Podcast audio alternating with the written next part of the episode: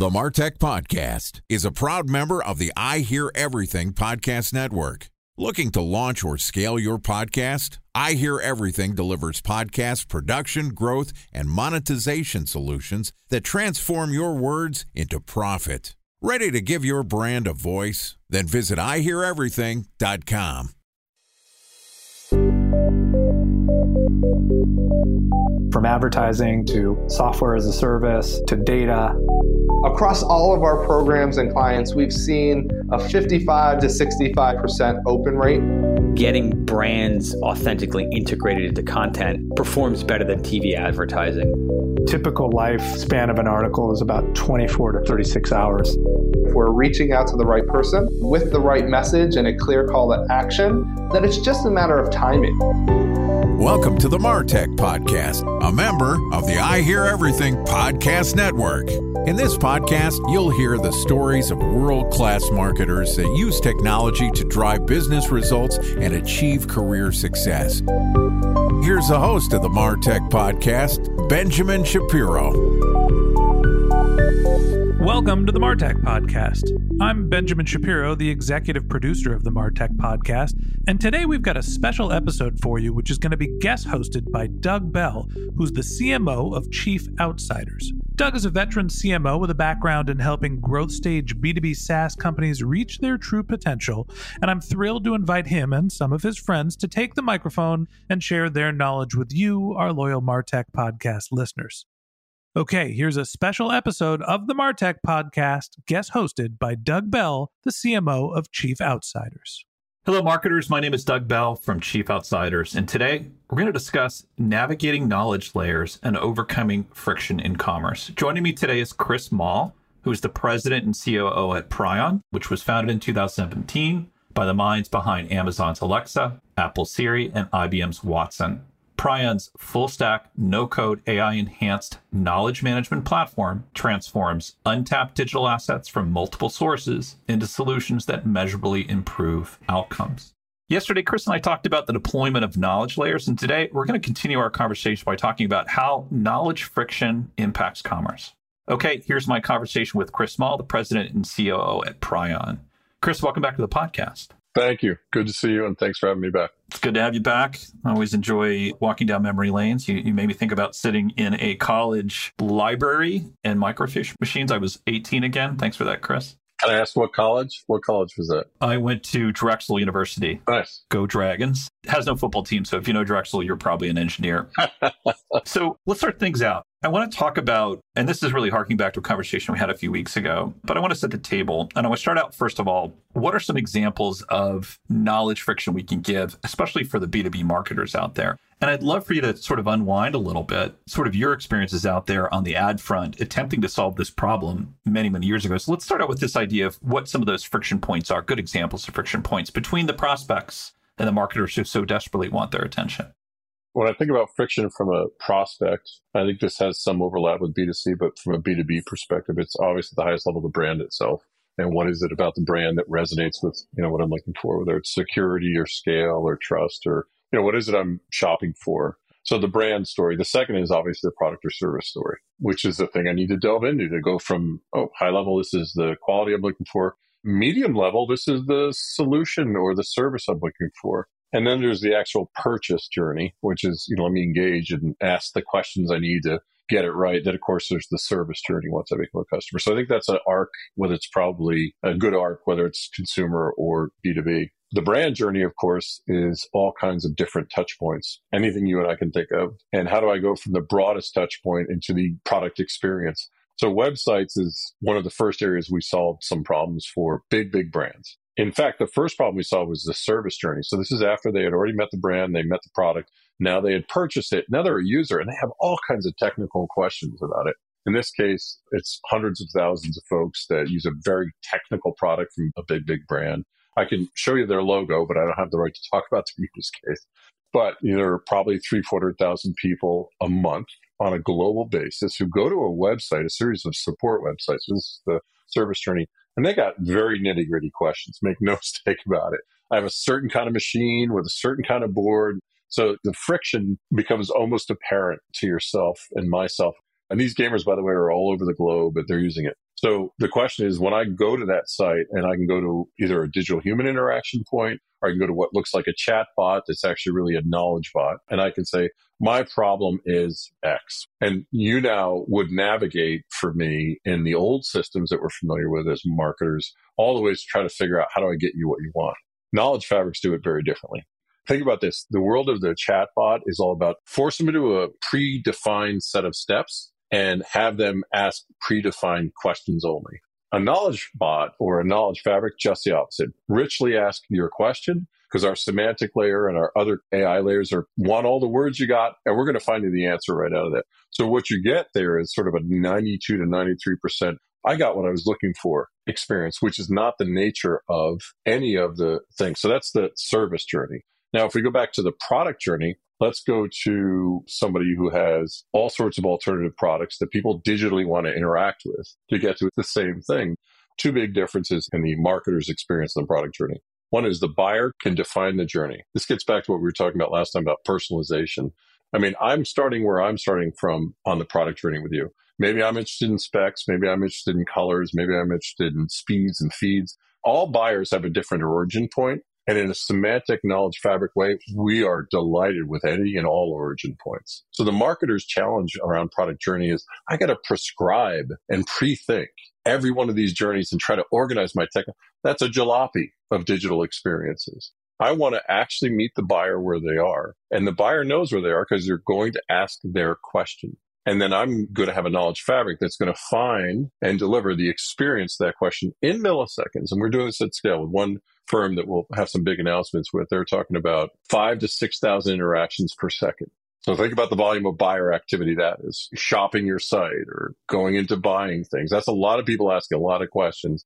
And in this case, we're talking about a knowledge fabric, right? And that knowledge fabric is all this content you've already built, whether it's your product engineers or your support engineers or your brand folks or your marketing folks. You built great content, but it doesn't behave in the personalized way. So that second use case is people who are digging into the product journey from where they're starting and the knowledge fabric is meeting you where you're at. Number one. Number two, when we have that knowledge answer and meeting you where you're at, it's up to the marketer to decide is it a video? Is it a digital human? Is it that digital human guiding you to another brand site that's going to take you deeper into an experience that allows you to really become an acquisition funnel? So those are two use cases I think about the services and the product.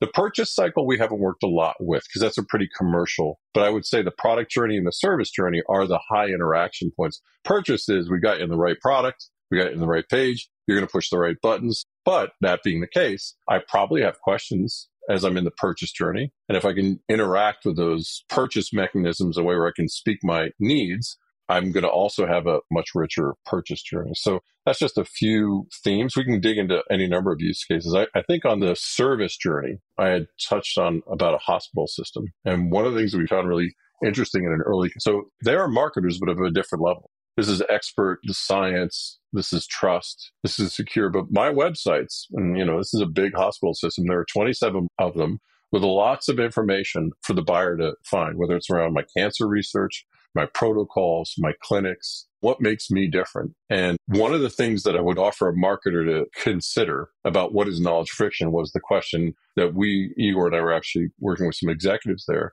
and as we explain what it meant to build a knowledge fabric, which is we'll ingest all that content and then we'll put it into a fabric and we can know what it actually is and we can rationalize into a clean version of itself. They kind of put their hand over their mouth went, it's hard for us to know what actually is across those 27 websites. So this is a very different marketer challenge, right? This is an expert marketer. This is a de-risk marketer. This is a put the right information right there. And what we have as marketers is information that's out there that we can't even really know what it all is. So, well, that in the knowledge fabric world, we ingest all those 27 sites and put them into a fabric in a couple days. And then through a series of test suites we run, we can rationalize that knowledge into the true latest, cleanest version of itself.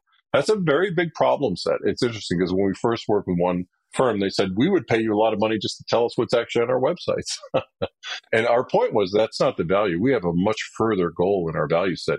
But for our value set, and this is what Igor set out to do, you know, Alexa was his original technology. He wanted to build a truth value set that's automated for enterprises and for marketers. Our value set is to go much further than that. Let people speak their piece and get their highest experience, but you got to get to the truth right away in this fabric. And that's the first value set in this. You can actually know it. So website, I would say, putting a whole new level of productivity on those digital forensics about what's out there and how do we one organize it and again it's all done on our platform but two serve up the best experience for the buyers that come based on their own journey defined by them so we're flipping the switch right the word you used last episode was forensics I think that term is so appropriate as marketers. We're sort of pouring over data that I'm going to call dead on some level, right? It's useful data. And we can have a conversation, you and I, about deploying regression models to ultimately understand that data better. A lot of data scientists just picked up their ears and said, maybe not in this scenario. Roll with this for a second, folks, on this one. But we're really talking about sw- uh, flipping the switch here.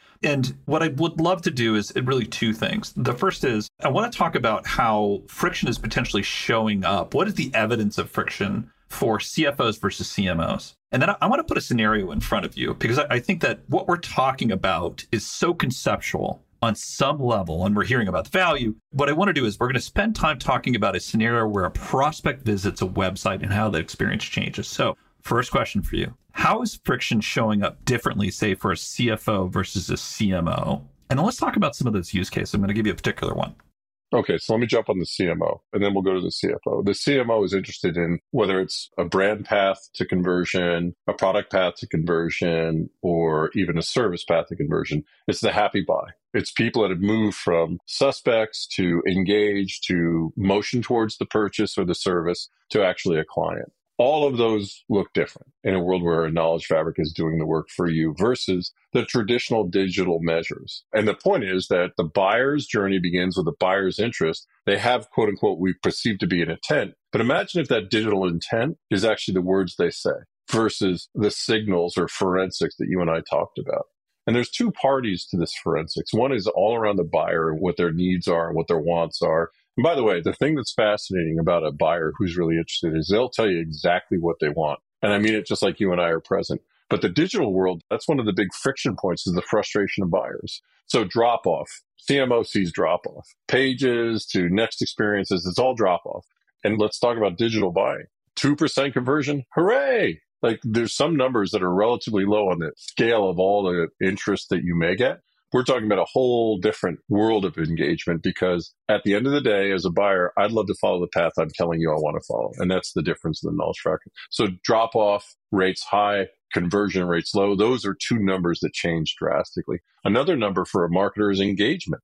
While we're talking about marketing and the dawn of location based, you remember SoLoMo, social, local, mobile marketers are talking about it. And then I was actually participating in Go SoLoMo I don't know if you know what that means. So that's the gaming dynamics, right? So this is the beginning of we now had location, we now had social, which is a lot more data. We knew where you were. And how could I use game dynamics? And there was a company I actually joined through Google Ventures called SCVNGR at the time, which is a social mobile gaming platform to create engagement, phenomenal engagement with buyers, right? And in fact, one of our clients that used it and actually won awards for it was Coke. So Coke actually hmm. ran experiential social mobile games with us at all the Simon malls across America. And you could come in and scan a code, download the game, and start playing a game at that place, physically interacting with that game. And the levels of engagement were 15, 20, 30 minutes. Can you imagine that as a marketer? I mean, I know you frowned and you shook your head on the screen. You're like, well, how did that work? And actually, the folks at Coke that did it with us were like, this is ridiculous. Like the relative amount of money we spent for people to spend 10, 12 minutes with the brand was crazy. So that's a level of engagement that was partially defined by the buyer, but it was a social mobile game. What we're talking about is if the buyer can define the journey a little bit, the level of engagement goes through the roof. Knowledge fabrics are about the buyer only defining the journey. That's truly the case that they actually express their interest and their curiosity and they find along that path to the brand the answers to the questions they want in the way in. I think the other way I talk about it from a marketer is if you think about the center of the bullseye, which is a customer, and the deeper center, which is a repeat customer that brings more customers, the paths to that are now architected by marketers. I'm trying to overthink, pre-think, and define that. Imagine if all buyers from all points in the buyer journey could actually follow their path into the customer journey, into the repeat customer journey. That's the difference between knowledge fabrics and then digital technologies as we know it. I didn't hit the CFO. If you want, I can jump on that for a second. Time for a one minute break to hear from our presenting sponsor, Mutinex. In 1919, John Wanamaker said, Half the money I spend on advertising is wasted. I just don't know which half. Well, the advertising landscape has changed since then, and instead of reaching your audience on two channels, you're probably reaching them on 20. Turns out John didn't know how easy he had it. But that doesn't mean that you should give up on striving towards marketing effectiveness. No matter how complex your marketing strategy is, Mutinex Growth OX is the market mix modeling platform that measures the impact of marketing on your bottom line. Mutinex's market mix modeling platform calibrates your insights against the latest market conditions so you can make media and marketing investment decisions confidently and quickly. Ready to take your team from I think to I know? Then join brands like Samsung, ING, and Asahi who make better marketing decisions with Mutinex. Mutinex Growth OX. Your best decision starts here. To learn more about Mutinex, go to mutinex.co. That's M U T I N E X dot co. Okay, here's the rest of today's interview.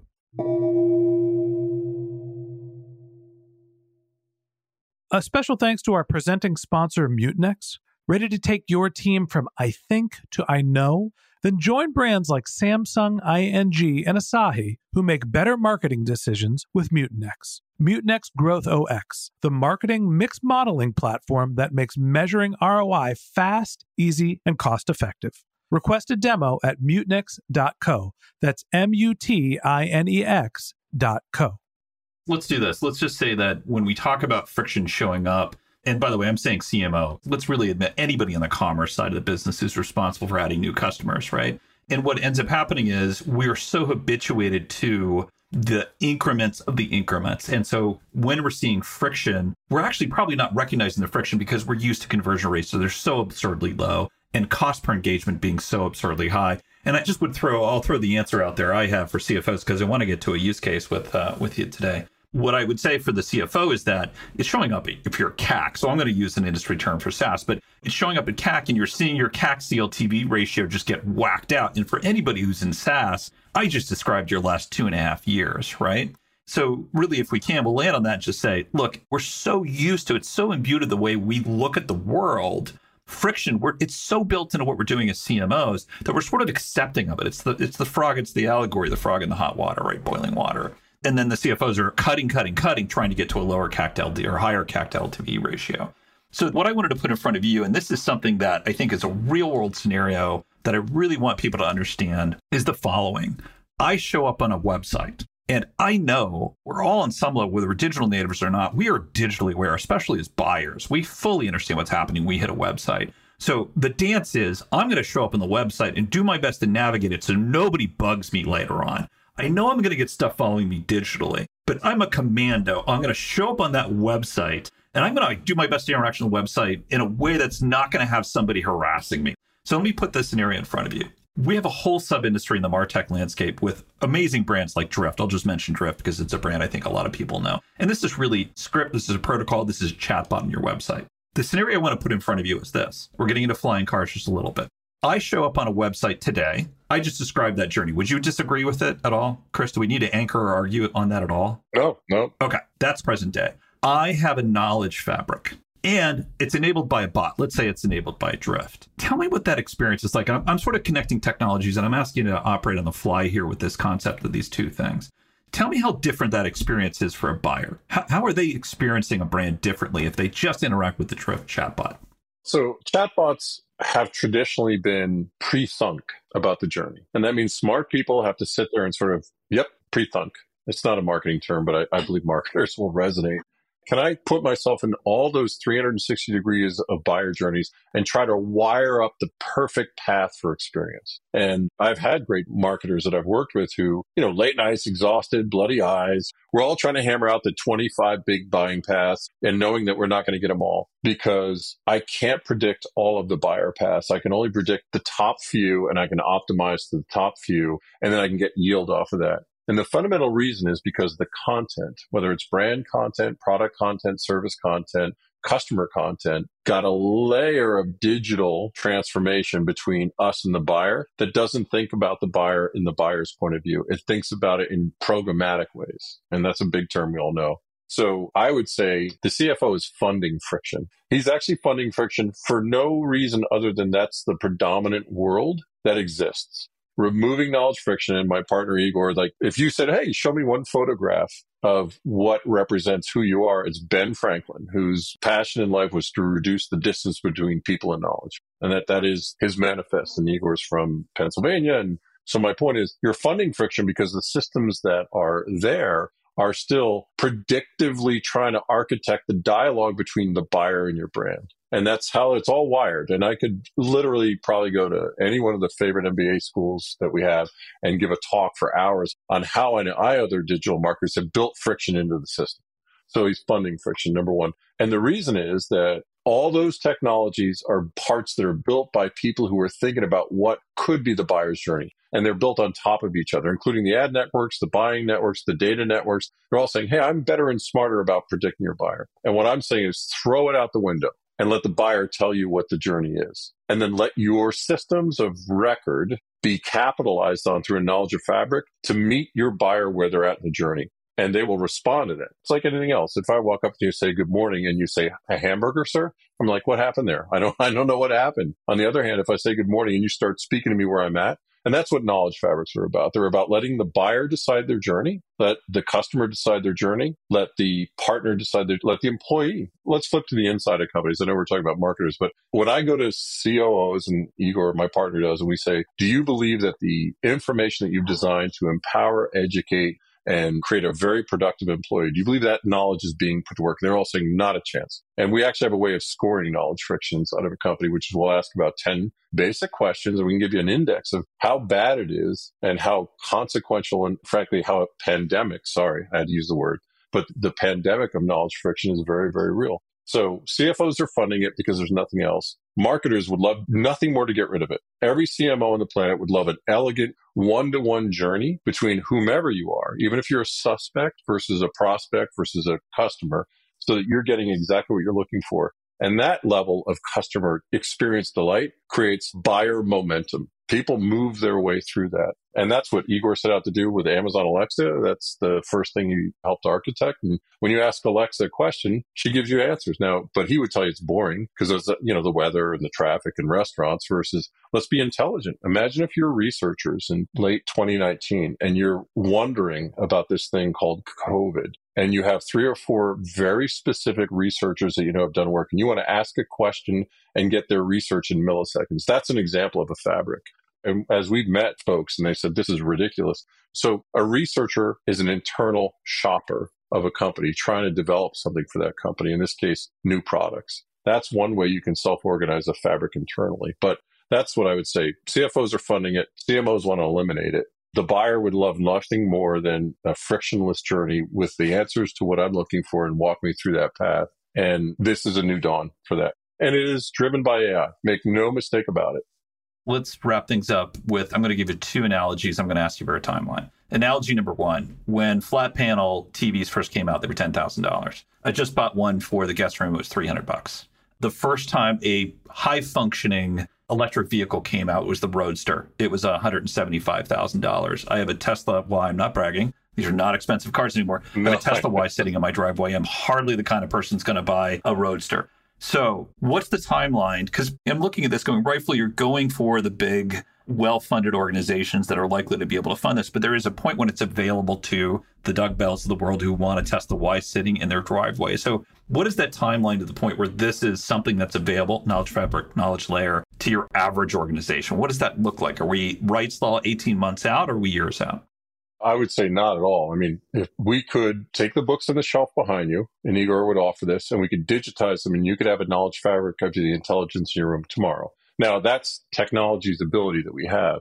In terms of self servicing at scale, anybody can click on it. I would say in Q3, we will be releasing a version of this technology that's fully self service, meaning anybody who has a knowledge friction problem can generate an account with Pryon, ingest the content, and start asking questions. That's Q3. So that's on the way. That's here now. And then secondarily, and this is something Igor is pioneering, our ability to have you plug that in where you need it so those answers go where you want is Q4. Right now, the architecture we've gone to market with enterprises are using. And those enterprises, by the way, one of our clients is the Corning Credit Union. They have live knowledge fabric. So this is Corning Credit Union. This is in Corning, New York. It's not a big bad company. And they made a decision last November, December to sort of solve the knowledge problem and do it both internally and externally, and they're live. So we're on our way. This is real now. And in fact, one of the offerings that Igor and I put out there was something we call Pryon Labs, which is a relatively inexpensive way to build some of your own fabrics immediately. We do it with our sales and support teams. And you can do the math yourself. What does it mean to have that kind of fabric and put it to work? So Pryon Labs actually is out there in the world. Now we have some big partners that are going to deliver that to their client bases. So it's here now. And actually, Igor was building these fabrics, specifically purpose built fabrics, right? So what we don't do, we use LLMs. What we don't do is take your content and blend it out there in the world and then bring it back to you and wonder if it's going to hallucinate. This is all your own purpose built fabric. It's for you. It's of and by and for your own content. But he was building these outside of the Alexa journey. He was building these six, seven, eight years ago for big brands as an example, you know, prototypes, beta. So it's here. I have to say, my constant worry is we have a conversation that's so theoretical, and we're talking about a former German colleague of mine used to call them flying cars, right? But I really what I want to depart with and, and really enjoy the conversation. Again, Chris, thanks for being back on. What I want to depart with is this is happening now. This is happening quickly. And so for the B2B and B2C marketers out there that are listening in, need to pay attention because this is going to get picked up fast. I have to tell you the number of companies where this could be applied today to improve business as SaaS hits what I'm going to call the SaaS skirt, right? It's really been a terrible year and a half in the SaaS industry. We've got to change. We got to change the way we market. Our CAC to LTV ratios are out of whack. The funding is not showing up tomorrow, folks. Interest rates are still high, and we've got to grab for things like this. And I have to say, I've learned so much, and I really appreciate your time sort of unwinding this possibility for us today. Yeah, thank you. And I think the watchword for our advanced technologies is safe, secure, and scalable. So all of it is unlike a lot of the generative, which many brands are worried about what will this do to me. This was born for that not to be the case. So there's nothing here that creates risks that does the opposite. So awesome to spend time again. The thing I'm walking away with here is CFOs are funding friction. Okay, that wraps up this Martech Insider episode of the Martech podcast. Thanks to Chris Mahl, once again, President and COO at Pryon, for joining us. If you'd like to get in touch with Chris, you can find a link to his LinkedIn profile in our show notes. You can also contact him on Twitter, where his handle is at Chris Mahl NY, or visit his company's website at pryon.com. Okay, that wraps up this episode of the Martech podcast. Thanks to our guest host, Doug Bell, the CMO of Chief Outsiders. If you'd like to get in touch with Doug, you could find a link to his LinkedIn profile in our show notes, or you can contact him on Twitter, where his handle is Market Advocate or you could just visit his website, which is chiefoutsiders.com. Just one more link in our show notes I'd like to tell you about. If you didn't have a chance to take notes while you were listening to this podcast, head over to martechpod.com where we have summaries of all of our episodes and contact information for our guests. You can also subscribe to our weekly newsletter and you can even apply to be the next guest speaker on the Martech podcast. Of course, you can always reach out on social media. Our handle is martechpod, M A R T E C H P O D, on Twitter, Instagram, and Facebook, or you can contact me directly on LinkedIn. My handle is Ben J. Shap. B E N J S H A P. And if you haven't subscribed yet and you want a daily stream of marketing and technology knowledge in your podcast feed, we're going to publish an episode every day this year. So hit the subscribe button in your podcast app, and we'll be back in your feed tomorrow morning. All right, that's it for today. But until next time, my advice is to just focus on keeping your customers happy.